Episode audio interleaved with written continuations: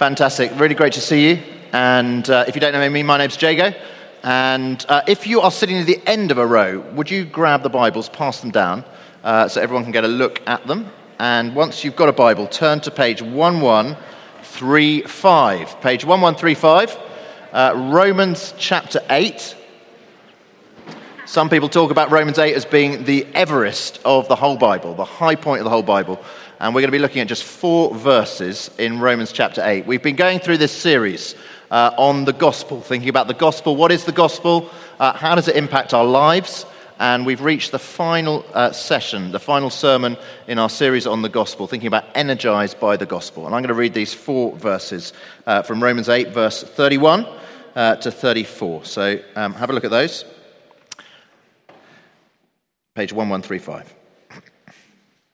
Paul writes this He says, What then shall we say in response to these things? If God is for us, who can be against us? He who did not spare his own son, but gave him up for us all, how will he not also, along with him, graciously give us all things? Who will bring any charge against those whom God has chosen? It's God who justifies. Who then is the one who condemns? No one. Christ Jesus, who died, more than that, who was raised to life, is at the right hand of God and is also interceding for us. Let's pray. Lord God, those uh, four words there that you are for us. You're for us. We thank you for that. And we pray by the power of your Spirit that you would just imprint those words in our hearts and our minds tonight. Will we be energized by them? Will we be transformed by them, we pray, for your glory? Amen. Richard E. Grant. Uh, formerly known for his portrayal as a drunken waster in the 80s cult film Withnail and I, but now a national treasure, age 62, after being nominated for an Oscar for his portrayal of his role uh, in the new film, Can You Ever Forgive Me? Uh, over the last few weeks, everyone has fallen in love with Richard E. Grant. Everyone's fallen in love with him because of his reaction to being nominated for an Oscar. Uh, here's a clip that he recorded of himself uh, just after he'd been nominated for that Oscar back in January. Just have a watch of this.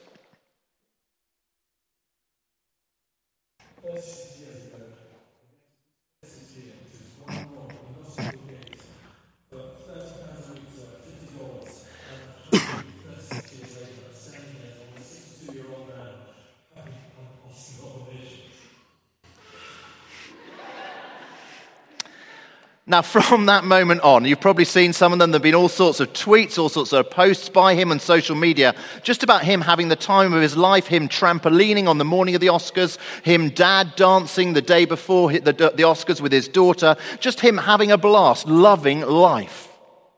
And this is what India Knight, who's a Sunday Times columnist, uh, this is what India Knight wrote about Richard E. Grant very recently. She said this. She said, When you see this sort of display, you realize how tiresome coolness is. Enthusiasm is what looks fresh now. It is lovely to see, so life affirming and contagious. Richard E. Grant is a human exclamation mark, and I love him for it. A human exclamation mark. It's a delightful phrase, isn't it? Being a human exclamation mark in response to good news. And really, the question that I would love each one of us to think about today is this What stops you? What stops me? What stops us from being human exclamation marks in response to our good news, in response to the gospel? What stops us from being like that, that human exclamation mark in response to the gospel? The gospel literally means good news in the Greek, euangelion. I mean, Richard E. Grant, his good news, it was being nominated for an Oscar. But for you and I, if we've put our trust in Jesus, what we, our good news is, it is far, far greater. Uh, earlier in Romans chapter 8, we read that, that we've been adopted not into Hollywood royalty, but we have been adopted into heavenly royalty. You and I, we can go, if you like, we can go dad dancing with God. With God. It says there, the one who created us, we can call him Abba, Father. We can call him Daddy. And you and I, we have been nominated not just for one evening of Oscar glitz, but we have been nominated for an eternity of glory. And so the question is why are we not all human exclamation marks in response to this best news of all news that there is? Why not? Why don't we have true, real, authentic joy and energy and passion in response to the gospel? Some people do, but if we're honest, certainly for me, most of the time, that is not me. Now, why not? I think if I were to summarize what I think is the main reason why I am so often not a human exclamation mark, if I was trying to summarize it in one word, it would be this word insecurity. I'm insecure. I don't know if you saw the Brit Awards about uh, 10 days ago, but the highlight of that evening was Jess Glynne singing her song Thursday. And it's a song that is all about insecurities. And the song starts with these lines. She sings this. She sings, I don't wear makeup on Thursdays. I'm sick of covering up. Sometimes I'm shy and I'm anxious. Sometimes I'm down on my knees. Sometimes I try to embrace all my insecurities. And strikingly, as she was singing this song live at the Brits, you, you may, you'll see two photos of her coming up. And what happened was at the start of the song, there she is, it's, it's on your left. There she is. She's got all her makeup on, she's got all her false eyelashes on. But as she sang this song live, so she took off her eyelashes. So she wiped off all of her makeup. So by the end of the song, she was there just as she looks naturally, what you see on your right. In fact, on stage with her were about 50 other women, and during the song, they too were taking all their makeup off in solidarity with her. You see, Jess Glynne, she understands that we cannot just hide our insecurities under makeup or under whatever else that we use to try and conceal our insecurities. We all have them. And all of us, we try and conceal our insecurities under all sorts of things. If it's not makeup, we conceal our insecurities uh, under money. We conceal our insecurities under bravado or busyness. But take away those things. Take away whatever is covering up our insecurities. Take away the money. Take away the busyness. Take away the makeup. And our insecurities, if we're honest, they are still there. And what is the solution? What is the solution to actually dealing with all these insecurities that all of us have? Well, this is what Jess Glynne sings. She sings, Sometimes I try to embrace all my insecurities. So I won't wear makeup on Thursday, because who I am is enough. Now, is that last line true? Who I am is enough. Is that true? Does self acceptance, us accepting who we are, does that solve all our insecurities or not? Let's think this evening. Let's think about the three most common insecurities that we all have. Number one, rejection rejection. Jess Glynne, she sings there, Who I am is enough. But rejection is when other people, they disagree with that statement and they say, No, you're not enough.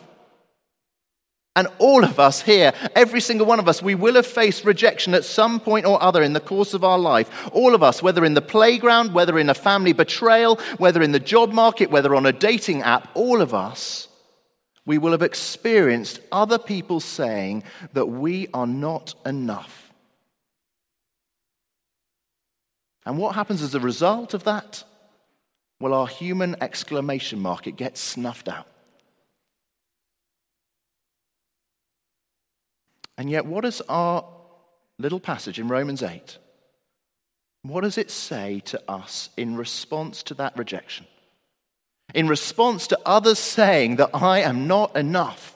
Just look, would you, at the first verse there, verse 31. Look at what verse 31 says in the face of rejection. Just breathe verse 31 in. It says this If God is for us, who can be against us? Those four words God is for us. You know, that is certain because we know how things end. Jesus Christ, He left the glory of heaven to experience the ultimate rejection.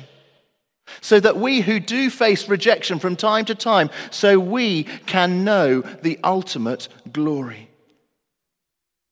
Just take, would you, just for a moment, the rejection that maybe you've been thinking about, just as I've been raising this issue.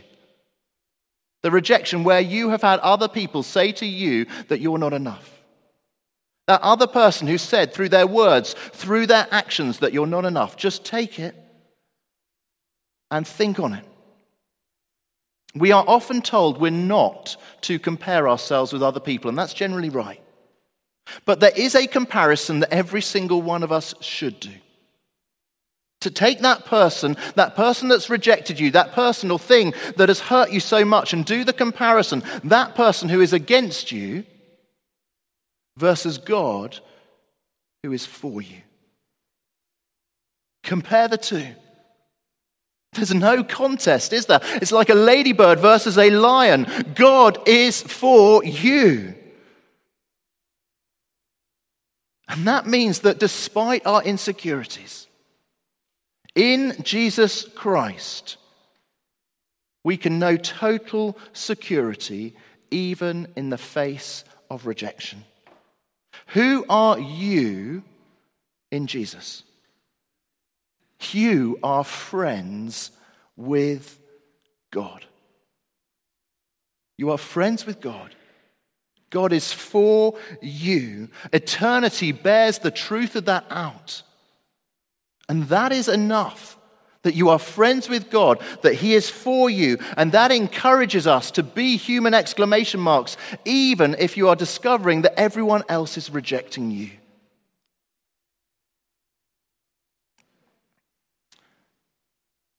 Second insecurity that we, all of us, all of us face is we feel we lack something. We lack. So, whereas rejection, that's about other people saying that we're not enough, Lack is about my circumstances. My circumstances say that I'm not enough. So if only I could have an Instagram account, says the child, then it will be enough. But that feeling doesn't change as we turn into adults. You know, the 20 something with their bucket list 30 things that I must do before I'm 30. I am lacking till I've done these things or I've achieved these goals. And that, doesn't feel, that, change, that feeling doesn't change when you become a vicar. It's certainly not. A couple of weeks ago, I was at a um, conference for resourcing church leaders in the Church of England. Now, uh, here at HTC, we are designated a resourcing church. It basically just means we're a biggish church that is wanting to plant other churches. And in some ways, in the Church of England, it's not very helpful, really, but it's the, the sort of the label resourcing church. It's treated a bit like a sort of badge of honor. But there we were. We were in this conference. There were about 30 of us, leaders of some of the biggest churches in this country, in the Church of England. And it got to the end of our time together and time to pray for each other. And I was in this little group, and in this group that we were praying together and praying for each other, one of the other leaders, he suddenly just broke down in floods of tears.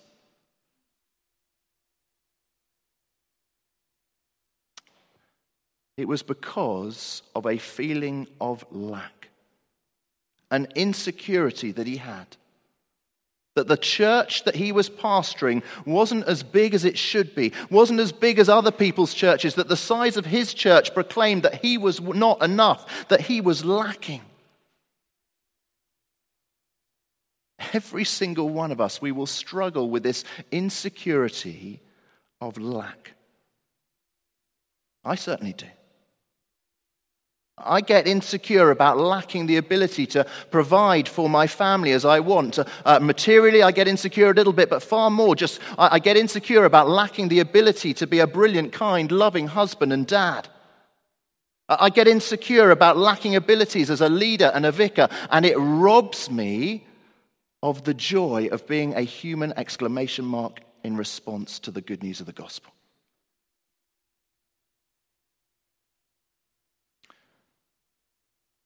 Yet, what does verse 32 say in response?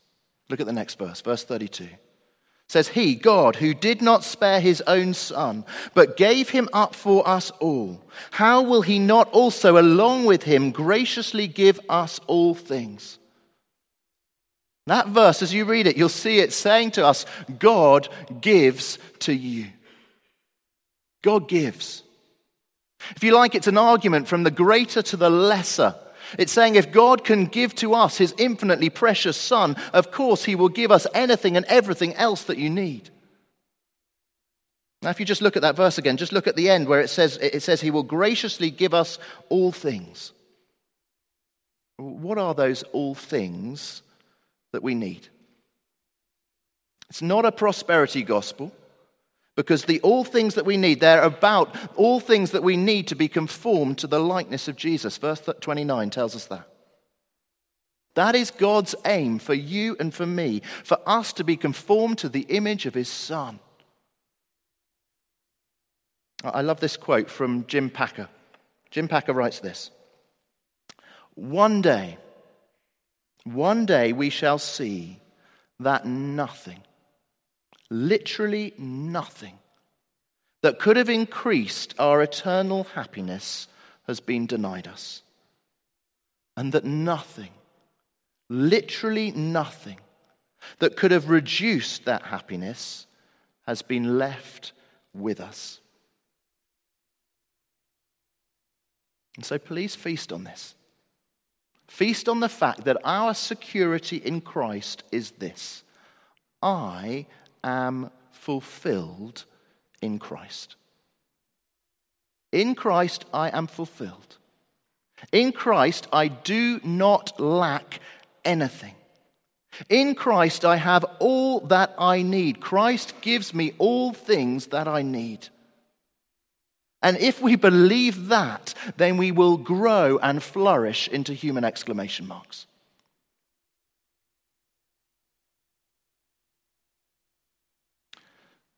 The third insecurity that we all struggle with failure. Failure. This is where not others, nor our circumstances, but I, me, myself, I say I'm not enough. And if we're honest, at times the devil whispers in our ear that we're not enough. And in a sense, God says to each one of us, that we're not enough because back in Romans chapter 3, it says, All of us, we all fall short of the glory of God. We fall short, we fail. And so it would be totally right, totally just, totally fair for God to look at you, to look at me, and to say failure, to say you failed, you haven't met my standards. And yet, God does not do that to those who are trusting in Christ. Just look, would you, at the next two verses, verses 33 and 34. It says, Who will bring any charge against those whom God has chosen? It is God who justifies. Who then is the one who condemns? No one. Christ Jesus, who died, more than that, who was raised to life, is at the right hand of God and is also interceding for us. Those verses the Bible lays out, we deserve to be condemned. But instead, we read there, God justifies us. He justifies us. It's just as if I'd never sinned. Here's the truth we are more of a failure and sinful and condemned in ourselves than you or I ever dared believe. And yet, because of the cross, we are more loved and accepted and justified and forgiven in Jesus Christ than we ever dared hope. Richard E. Grant's film, it's entitled, Can You Ever Forgive Me? And when we ask that question of God, God, can you ever forgive me? The answer is a resounding yes. Yes, I can forgive you. Whoever you are, whatever you've done, I can forgive you because of the cross. God in Jesus taking our condemnation on himself in our place.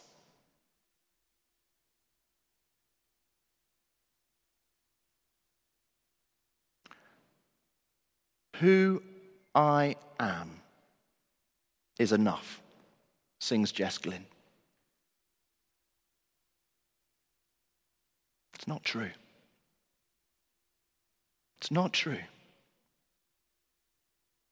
In ourselves, we're rejected.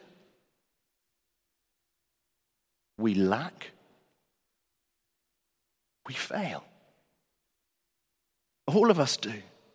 We can try and conceal and hide those insecurities in all sorts of ways, but the truth is, all of us are like that. We've all got those struggles. Who I am in myself is not enough. But the glorious, wondrous reality is that who I am in Jesus, that is enough. It is more than enough. Because in Jesus, I am friends with God. In Jesus, I am fulfilled by God. And in Jesus, I am forgiven by God. And what's the difference? Jesus. Simply Jesus. You know, in um, this year, 2019, perhaps more than any other year that I've been at HTC, just on Sundays, there have been more people in church on a Sunday who are exploring faith, who are just looking in on things, perhaps spiritually hungry, wanting to investigate Jesus, wanting to determine whether they're going to put their trust in Jesus or not. And there'll be some people like that here this evening. And it is so wonderful to have you with us. And in a moment, I'm going to continue the, the talk. I've got about six, seven minutes more to go. But before I do that, I just want to give an opportunity for anyone in that camp. You're hungry, you're spiritually hungry, you're looking in, and you're wrestling with whether to put your trust in Jesus. I just want to give you an opportunity to do just that, to respond to the gospel to respond to the good news. You see, the core of the gospel is this that Jesus Christ, he experienced the rejection on the cross so that you can know friendship with God. Jesus Christ, he experienced lack on the cross so that you can know fulfillment from God. Jesus Christ, he experienced failure on the cross so that you can know forgiveness by God. And Jesus, He offers you all these things now. He offers you friendship, fulfillment, forgiveness. He offers it now and going on into eternity, an eternity of glory with Him rather than separation from Him. And the question is how will you respond to all that Jesus offers you? How will you respond? For our um, church weekend away, we're going to this DeVere Hotel uh, in Windsor. And in the De Vere hotels, they have those little door signs on their door. And if you like, I think these sum up the two options that are available to you. How do you respond to the good news of the gospel? How do you respond? Here are the two options. Do you say to God, number one, I'm clean enough? I'm clean enough. Please do not disturb me, God. I've got no insecurities that need dealing with, God. Go away. I'm fine on my own. I'm clean enough. Or do you say to God, I'm a right mess? I'm a right mess. All sorts of insecurities.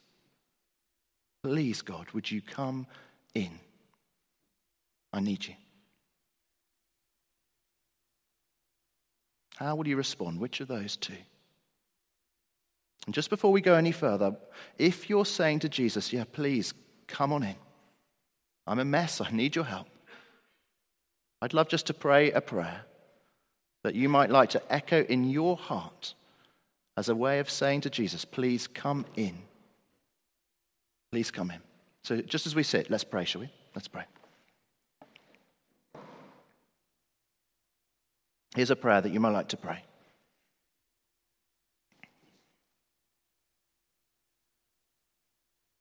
Dear Lord Jesus,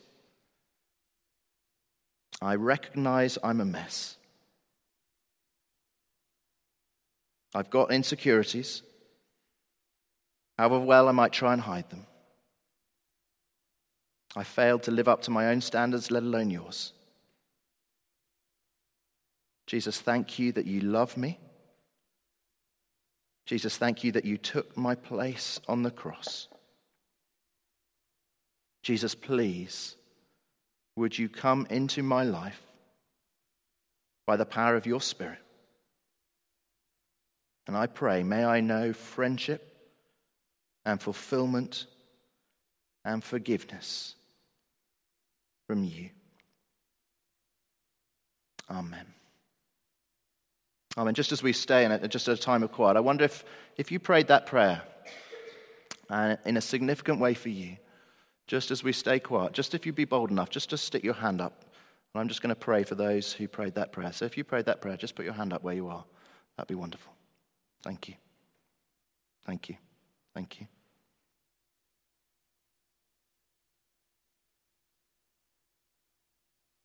Thank you. Let's just pray for those people, shall we? Jesus said, He said that there is rejoicing in heaven as people turn to Him. And Lord Jesus, thank you for the rejoicing that is going on in heaven right now. And for those four or five individuals, we pray for them. We pray for your protection upon them. We pray that what it goes on to say in Romans 8 would be true for them that nothing, nothing would separate them from the love that you have for them. May they know that. May they be bowled over by that. And we thank you for each of those people. In Jesus' name. Amen. Amen. Let's give them a round of applause, shall we? Best news ever.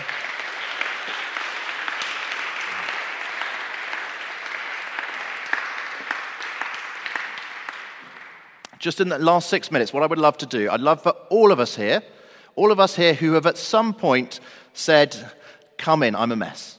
Whether we've done that tonight or whether we've done that 40 years ago. I just want to speak to all of us who are like that. And just want to say, just think back to Richard E. Grant. He gets nominated for an Oscar. A good thing happens to him. And as a result, this human exclamation mark that is Richard E. Grant just goes around telling everybody and anyone. Not in a sort of a, aren't I amazing way, no.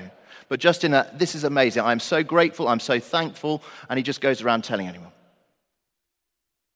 Now, for us, what is stopping us going around telling other people about the good news of the gospel that we have benefited from? What's stopping us? The truth is, it is exactly those three same insecurities, isn't it? What's stopping us is the fear of rejection, fear of lack, fear of failure. Just speaking about myself personally, uh, if I speak of Jesus, I fear I'm going to be rejected by other people. I can think back to when I was a management consultant, and uh, uh, there was this time where a number of us we were having a discussion, and they started asking me questions about my faith. And I shared how people's eternal destiny were determined by their view of Jesus. And as a result of that, there were these piercing look of hatred from some of my colleagues. And from that moment on, they, they, they marginalized me. And it made me feel insecure and fearful about ever speaking up about Jesus again. Now, wind the clock on 20 years till now. Last Thursday, I went to a dinner, a 20 year reunion for my start group from Accenture. Now, how was I feeling as I went to that dinner? It was the same fear fear that they'd reject me if I said anything too direct about Jesus. Or if I speak about Jesus, I fear I'm going to lack something as a result.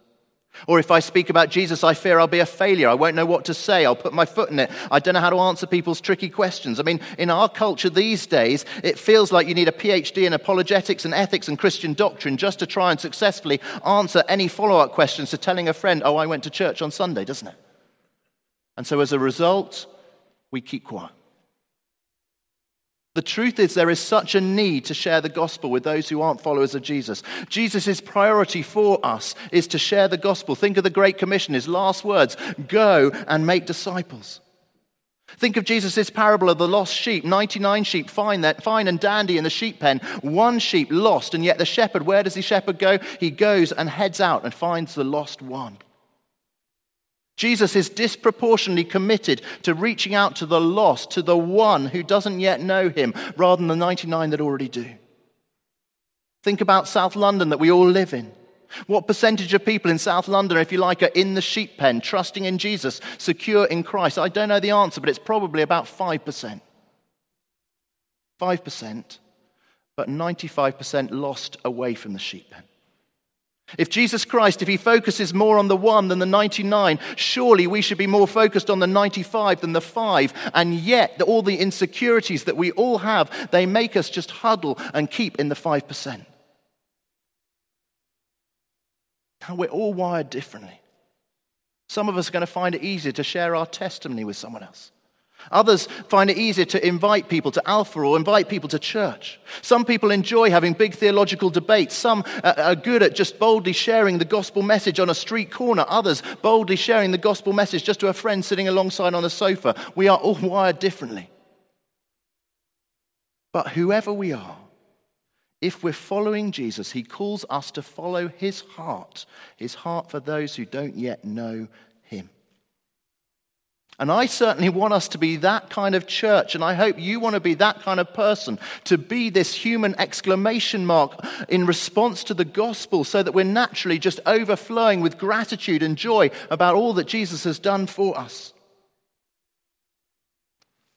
Now, as we speak of Jesus, at times there will be hostility. There will. And yet, as well as hostility, there will also be hunger. There'll be spiritual hunger, just as we've seen tonight. Richard E. Grant's film, Can You Ever Forgive Me? The answer is God can. But you know, our friends, our friends, they will find it difficult to forgive us if we have this good news, this best news ever, and we just keep it to ourselves. And so, some way or other, Please, each one of us who is trusting in Jesus, please, let's get our friends, our colleagues, our neighbors, our family to hear of Jesus and to meet with Jesus. Let's be people who don't just huddle with the 5%, but are prepared to go out to the 95%, to speak to them, to love them. HTC, my prayer is that we are a people who are secure in Christ. Who we are in Jesus, that is enough. And when we're secure in Christ, then we will be energized by the gospel, we'll be energized to be those human exclamation marks, reaching out to speak to people who do not yet know Jesus. That's my prayer. Is it yours? Shall we stand? Let's stand.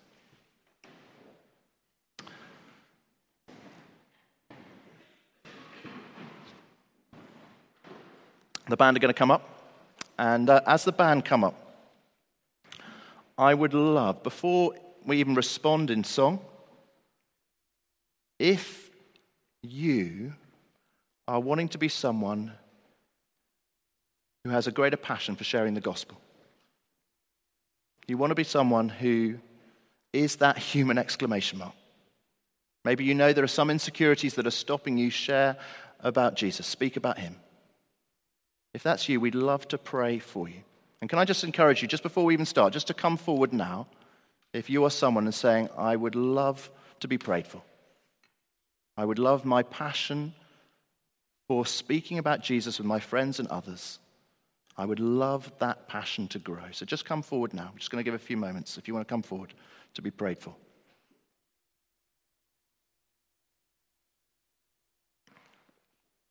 And just as people are beginning to come forward, just um, if we could have some of the prayer team to just come forward as well and just come alongside these individuals. Just pray for them. Pray God's blessing upon them. Keep coming forward. Let's be great to have a few more prayers, maybe connect group leaders. We're Going to need quite a few more connect group leaders. Just come forward. Let's try. Thank you so much.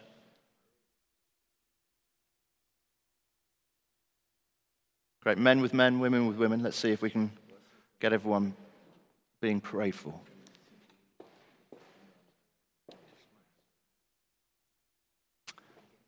Let's pray, shall we?